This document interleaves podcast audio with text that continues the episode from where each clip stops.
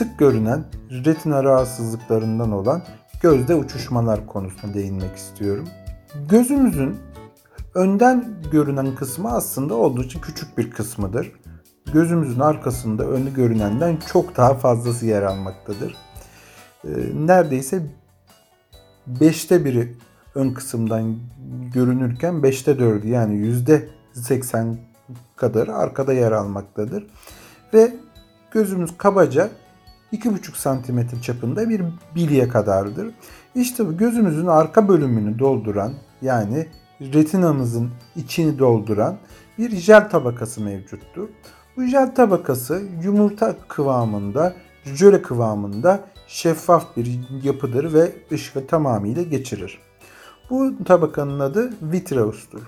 Vitreus tabakamız temel olarak kollajen ve hyaluronik asit moleküllerinden oluşur.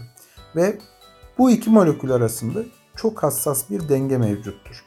Yılların geçmesiyle beraber göz hareketlerimizle, ultraviyole ışıklarıyla bu iki molekül arasındaki hassas denge bozulur ve kollajen molekülleri kendi aralarında gruplaşarak koyu kıvamlı yoğun alanlar, hyaluronik asit molekülleri de küçük küçük su birikintileri gibi daha şeffaf alanlar oluştururlar.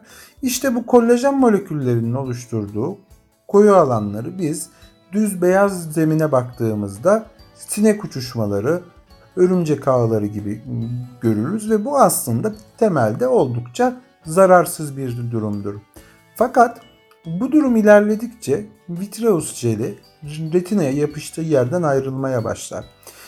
Ve bu ayrılma esnasında şimşek çakmaları, ışık çakmaları, flash patlaması, kurum yağması, gölgelenme gibi bulgular olursa maalesef bunlar retina yırtıklarının ve retina dekolmanının habercisi olabilir. Bu bulgularla karşılaştığımızda mutlaka detaylı bir retina muayenesi olmamız gerekmektedir.